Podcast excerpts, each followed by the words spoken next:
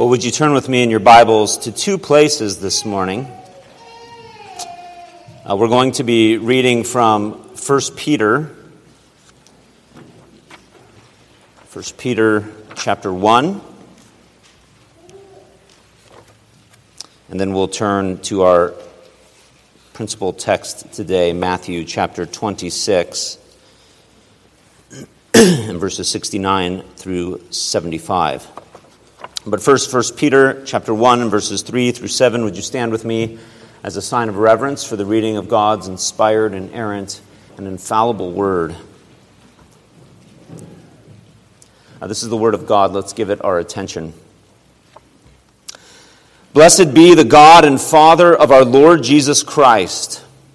According to his great mercy, he has caused us to be born again to a living hope through the resurrection of Jesus Christ from the dead to an inheritance that is imperishable, undefiled, and unfading, kept in heaven for you, who by God's power are being guarded through faith for a salvation ready to be revealed in the last time. In this you rejoice, though now for a little while, if necessary, you have been grieved by various trials, so that the tested genuineness of your faith, more precious than gold that perishes, though it is tested by fire, may be found to result in praise and glory and honor at the revelation of Jesus Christ. Though you have not seen him, you love him. Though you do not now see him, you believe in him and rejoice with joy that is inexpressible and filled with glory, obtaining the outcome of your faith, the salvation of your souls. And then to Matthew chapter 26 and to verses 69 through 75 as we finish out the chapter. Now Peter was sitting outside in the courtyard, and a servant girl came up to him and said, You also were with Jesus the Galilean. But he denied it before them all, saying, I do not know what you mean. And when he went out to the entrance, another servant girl saw him, and she said to the bystanders, this man was with Jesus of Nazareth. And again, he denied it with an oath I do not know the man.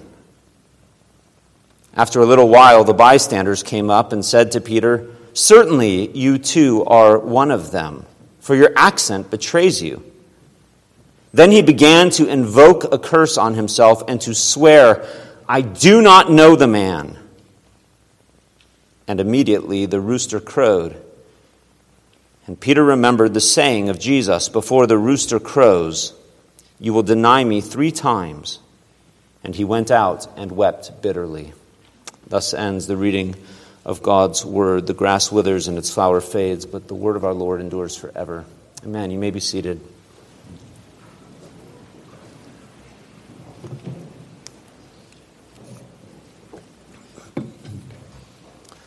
What do you want preached at your funeral?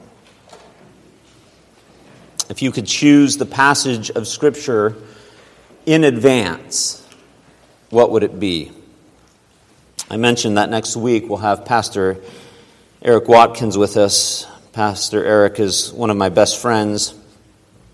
And a few years ago, we had the occasion, um, following the death of a mutual friend, to reflect on what we would want the other to preach at our funeral.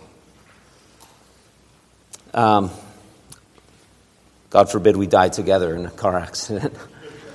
I, I don't know who preached the gospel. Um, it, it may seem morbid, right, to reflect on that, but I think it's actually quite a wonderful thing to think about what you would want preached at your funeral. Uh, Eric chose Colossians 3 1 through 4 which speaks of our having been raised with Christ so that we seek the things that are above, where Christ is seated at the right hand of God, because we have died and our lives are hidden with Christ in God. It's a beautiful passage. For my part, I have chosen the passage that we just read in 1 Peter chapter 1, 3 through 7. I know you were thinking I was going to say I've, I've chosen the denials of Peter. I haven't. I've chosen what I think is Peter's reflection on his denials. Uh, I've chosen 1 Peter 1 3 through 7, first because it's doxological. Blessed be the God and Father of our Lord Jesus Christ. It gives glory to God. And uh, that's what I want at my funeral. Secondly, because it beautifully orients us toward heaven and to the resurrection. According to his great mercy, he's caused us to be born again to a living hope through the resurrection of Jesus Christ from the dead, to an inheritance that is imperishable, undefiled, and unfading, kept in heaven for you. And finally, I chose it because it so wonderfully reminds God's people that it is not only the heavenly inheritance that is being kept for us, but it is we who are being kept for the inheritance, who by God's power are being guarded through faith for salvation ready to be revealed. Through the faith that God Himself supplies, God is guarding us for salvation. And in that way, it becomes one of the most clear and beautiful expressions of that doctrine of the perseverance and preservation of the saints. That doctrine that reminds us that God's people, those who have been chosen in Christ and redeemed in Christ and renewed by His Holy Spirit, are also kept through faith by the power of God. As Jesus said in John 6, all that the Father gives me will come to me, and whoever comes to me I will never cast out. For I have come down from heaven not to do my own will, but the will of him who sent me. And this is the will of him who sent me, that I should lose nothing of all that he has given me, but raise it up on the last day. And I think that there is just something particularly fitting that it is the Apostle Peter that the Holy Spirit inspired to write these words. Peter, who had so personally experienced this guarding power of God, keeping him and preserving him through this spectacular fall. A Peter whose story of stumbling is recounted in all four of the gospel accounts. What is your most epic spiritual collapse? Imagine that collapse being published in the most read book of all time. four times as a testimony not only to your weakness, but as a testimony to the almighty power of God to keep you. Peter, who, in spite of this great collapse that we see today, will go on to speak of having a living hope through the resurrection of Jesus Christ from the dead. And so I hope that as we consider this passage today, that the Lord would use it in our lives to make us all the more watchful to make us more watchful about the dangers of pride and of spiritual lethargy, but also to make us more appreciative of the extravagant grace of God offered to us in Christ. And so, as we look at this epic collapse of Peter, uh, we'll consider it under the following points. First, the demand for Peter the demand for Peter as we consider the spiritual backdrop of this collapse. Secondly, the denials of Peter as we look at the details of the collapse itself. And then finally, the deliverance of Peter as we consider the way in which the Lord would ultimately use this collapse of Peter to give him both a truer sense of his own need and a truer sense of his Savior and a way to help his brothers, even us. And so, uh, first, the demand, then the, the, denials, and then the deliverance. As, as we uh, begin to look at this demand here, I want, to, I want us to appreciate the spiritual backdrop that hangs behind this encounter. Collapses don't happen in a vacuum, do they? Uh, collapses are cultivated. And, and, and that is true for Peter. Peter would later write to the churches about their need for humility. And this is what he would say He would say, Be sober minded and be watchful, because your adversary, the devil, prowls around like a roaring lion seeking someone to devour. Uh, it's interesting to me that Peter uses the same language that Jesus used in the garden that night with Peter when he said, Watch and pray lest you enter into temptation. And now Peter is telling the churches Be watchful. Your enemy, your adversary, is on the prowl. Was Peter watchful that night? No, he and the other disciples slept. Their sleeping, a sort of picture of their spiritual lethargy, unaware and unafraid of the adversary who was on the prowl. The point is that the collapse here is part of a bigger spiritual battle. Uh, the weapons of our warfare are not fleshly, right? We wage war against the principalities and powers of darkness in this present evil age. And Peter should have been aware of that because Jesus explicitly warned him of this. Uh, in Luke's gospel, he tells us that he said to him, Simon, Simon, behold, Satan has demanded to have you, that he might sift you like wheat. Now, just a couple of things about that statement. Uh, first is that the you there, Satan has demanded to have you, is plural. He addresses Simon, but he's really speaking of all of the disciples. And in a way, he's speaking of us. Satan wants us, he wants to sift us like wheat. And that image itself is a pretty graphic image. It's an image that the prophet Amos used when the Lord said that he would shake Israel uh, like one shakes with a sieve. When wheat was sifted, the head of the grain was, was torn apart and separated from the chaff. I think an, an English equivalent idiom might be that he wants to pick them apart. Uh, he wants to take them to pieces. That Satan wants to make a shipwreck of the disciples' faith, to sift them and to pick them apart and to bring them to spiritual ruin. That's what he wants for Peter. It's what he wanted for all the disciples, and it's what he wants for us. We are not ignorant of the devil's designs, Paul says. And how did Peter respond to that warning from Christ? When Jesus warns you, you should take that seriously. How did Peter respond to that direct warning? Did he respond with humility, with sober minded watchfulness, as he will later command? No, he responded with just the opposite. He responded with pride and with a overconfidence in his own abilities. Lord, I'm willing to go with you both to prison and to death.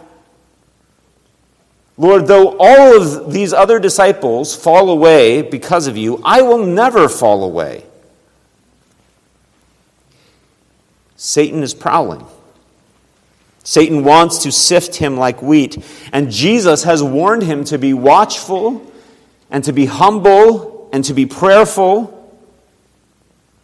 And yet, Peter has responded not only with spiritual lethargy, but with spiritual pride.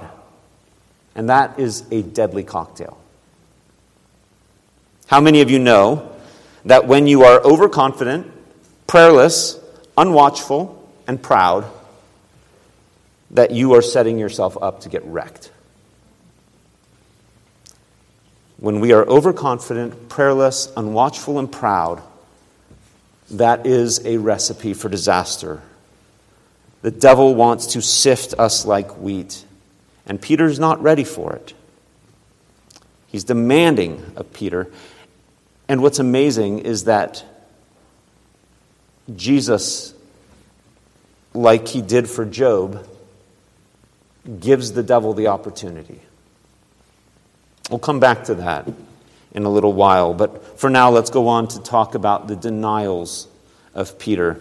Peter had said that he was ready to go to prison and to death. Well, here he's given a prime opportunity. Uh, because in verse 58, we learn that Peter, as he came into the courtyard of the high priest, he goes and he sits down among the guards, right? Among those who are dressed with swords and clubs, the very people who had arrested Jesus in the garden. And here he is sitting in the midst of these powerful men. And yet, it is not the interrogation of one of these powerful guards that begins to unravel him. It's rather the identification of him by this powerless young servant girl. Verse 69 As Peter was sitting outside in the courtyard, a servant girl came up to him and said, You also were with Jesus the Galilean. She's not asking a question, she's making a statement, right? She knows that he was with Jesus. And what does Peter do? Well, he pulls the oldest trick in the book, right? He feigns ignorance. Uh, what? Who? Me? I, I do not even know what you mean. Now, it's a denial, to be sure. Matthew makes it clear. He denied it before them all. But it's not really an outright denial, is it? It's more of an attempt to deflect, to divert attention away from himself. Are you talking to me? I don't even, I don't even know what you're referring to. Matthew Henry says, This weasel way of talking is a species of lying that we are more prone to than any other. And Peter is already floundering. A young girl could not serve as a witness in a Jewish court. Her testimony would not even be allowed to stand. And yet he's completely undone. But I think, you know, I think the, the important word in that is that little word with. You were with Jesus. It drills down on what this sifting is all about. Is Peter with Jesus now? Is he loyal to him? Will he stand with him now in his hour of need? Peter says, I don't even know what you're talking about, and he immediately tries to get out of Dodge. But even as he's trying to get out and he's making his way out to the entrance of the courtyard now, along comes another servant girl and unfortunately for Peter, this time she doesn't come to him directly. Instead, she turns to the others who are standing around, the bystanders, and says exactly the same thing. This man was with Jesus of Nazareth. He was with Jesus. Is he still with Jesus? As the pressure is being ratcheted up, is he still ready to go to prison and to death? Not even close. And now he moves from playing ignorant to denying it with an oath. An oath is a solemn promise, right? It's like when you raise your right hand in court and you, you promise to tell the truth, the whole truth, and nothing but the truth. And Peter's truth is I don't know the man. I remember watching the, the Kavanaugh um, trial. It wasn't a trial, but it, that's what it amounted to. And one of the senators spoke of the witness against him and said, She told her truth. There's, there's no such thing as her truth, or your truth, or my truth, or Peter's truth. There's only the truth. And Peter is against the truth. And so much so that it's now beginning to get a bit comical. Because it's in swearing to know the man that becomes his final undoing. In verse 73, the bystanders came to Peter and they said, Certainly you too are one of them, for your accent betrays you. Galileans were known as having a very distinct local accent. Jesus and his disciples were all Galileans. They were all from the north. They are all visitors to the south in Jerusalem. In fact, this is how both of the servant girls identify Jesus Jesus the Galilean, Jesus from Nazareth. Indeed, Jesus is the most famous Galilean who has ever lived. He's the greatest Galilean of all time. His reputation has preceded him to the south. And that's why this is a bit funny. Because here's Peter in a perfect Galilean brogue claiming not to know the man. It's like hearing Mark Wahlberg in his perfect Boston accent swearing that he's never heard of the Boston Celtics or Larry Bird. It's delusional, and everybody knows it, and yet sin is delusional. We think we can hide it. And so, in his delusion, Peter begins to invoke a curse and swear, I do not know the man. Now, he's not swearing in the sense that he's cussing. You should not think of Peter dropping, you know, bad words here. He's swearing in the sense that he is invoking God's presence and punishment. What is not exactly clear is who he is cursing. The ESV leads us in a certain direction. The ESV translates this as a reflexive. He began to invoke a curse on himself, in which case the meaning would be that he was swearing to God and calling God to punish him if he was lying. The difficulty with that is this cursing verb is almost never reflexive, it's ordinarily transitive, which just means it's all the more heinous and disturbing because it would mean that Peter is not invoking a curse on himself, but that he's invoking a curse on Jesus. That he's joining in the cursing that is going on in the palace of Caiaphas. This friend, this one who once confessed Christ, now cursing him. And no sooner have the words left his mouth than we read, and immediately the rooster crowed. Luke tells us that it was while he was still speaking, the rooster crowed, and the Lord turned and looked at Peter. How that look must have cut Peter to the heart. Suddenly, he's shaken from the delusion. And we're told that Peter remembered the saying of Jesus before the rooster crows, You will deny me three times. And Peter went out and he wept bitterly. I think that puts us in a good position to think about the deliverance of Peter here. And the deliverance of Peter begins with the rooster crowing.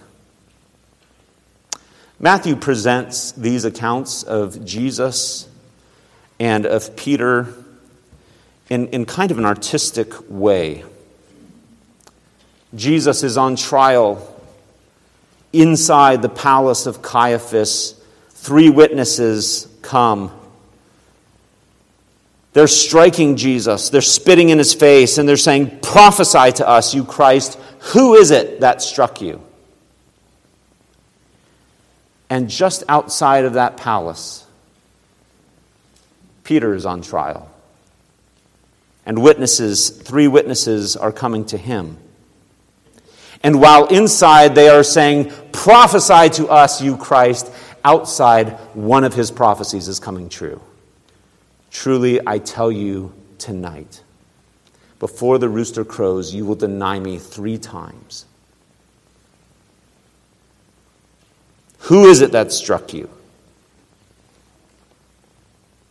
The answer might well be Peter. As Jesus turns and looks at his friend, the blood still running down his face, the spit still clinging to his beard. Twas I, Lord Jesus, I it was denied thee, I crucified thee. And so the rooster, the rooster becomes the servant of Christ to rouse Peter from his delusion and to break his heart. Sin leads to bitter tears.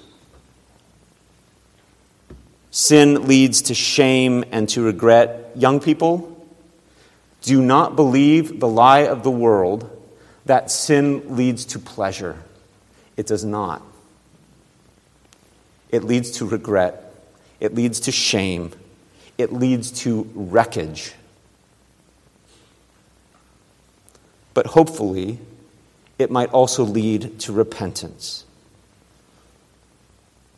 to grief and sorrow for sin, for denying the one who never denies us. One commentator, it's Augustine actually, puts it like this uh, Peter is in a much healthier spiritual condition when he's weeping bitterly after his fall than he was when he was swearing undying loyalty to Jesus.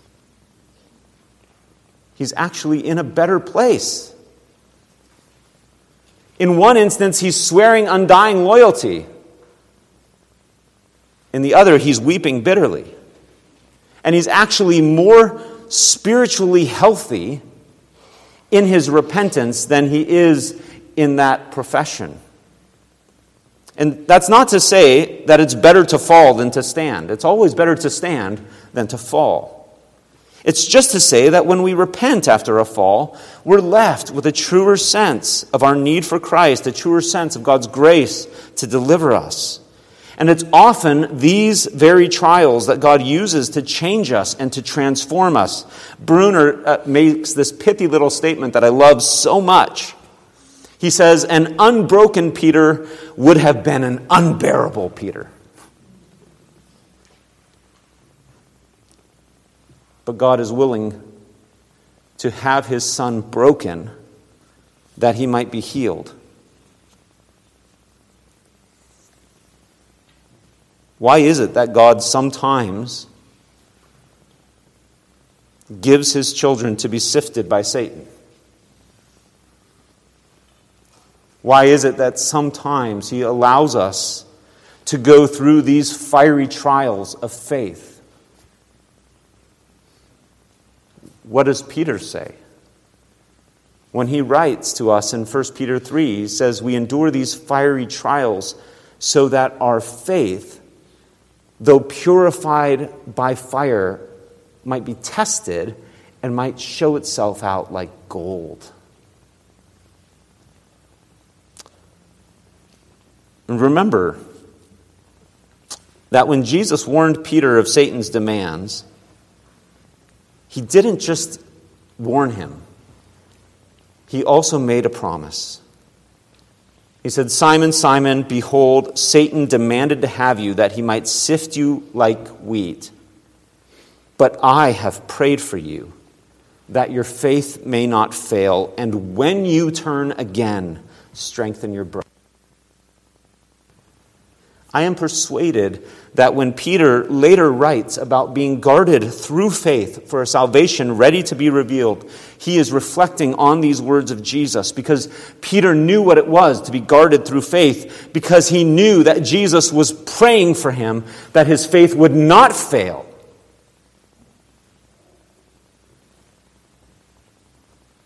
That even as Satan did his worst to pick him apart and to sift him like wheat, that even as Peter was denying Jesus, Jesus was not denying Peter.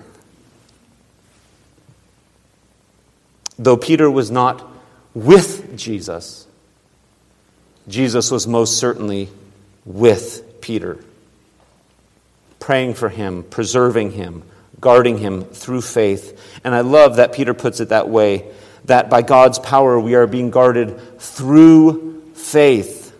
Because what is faith after all?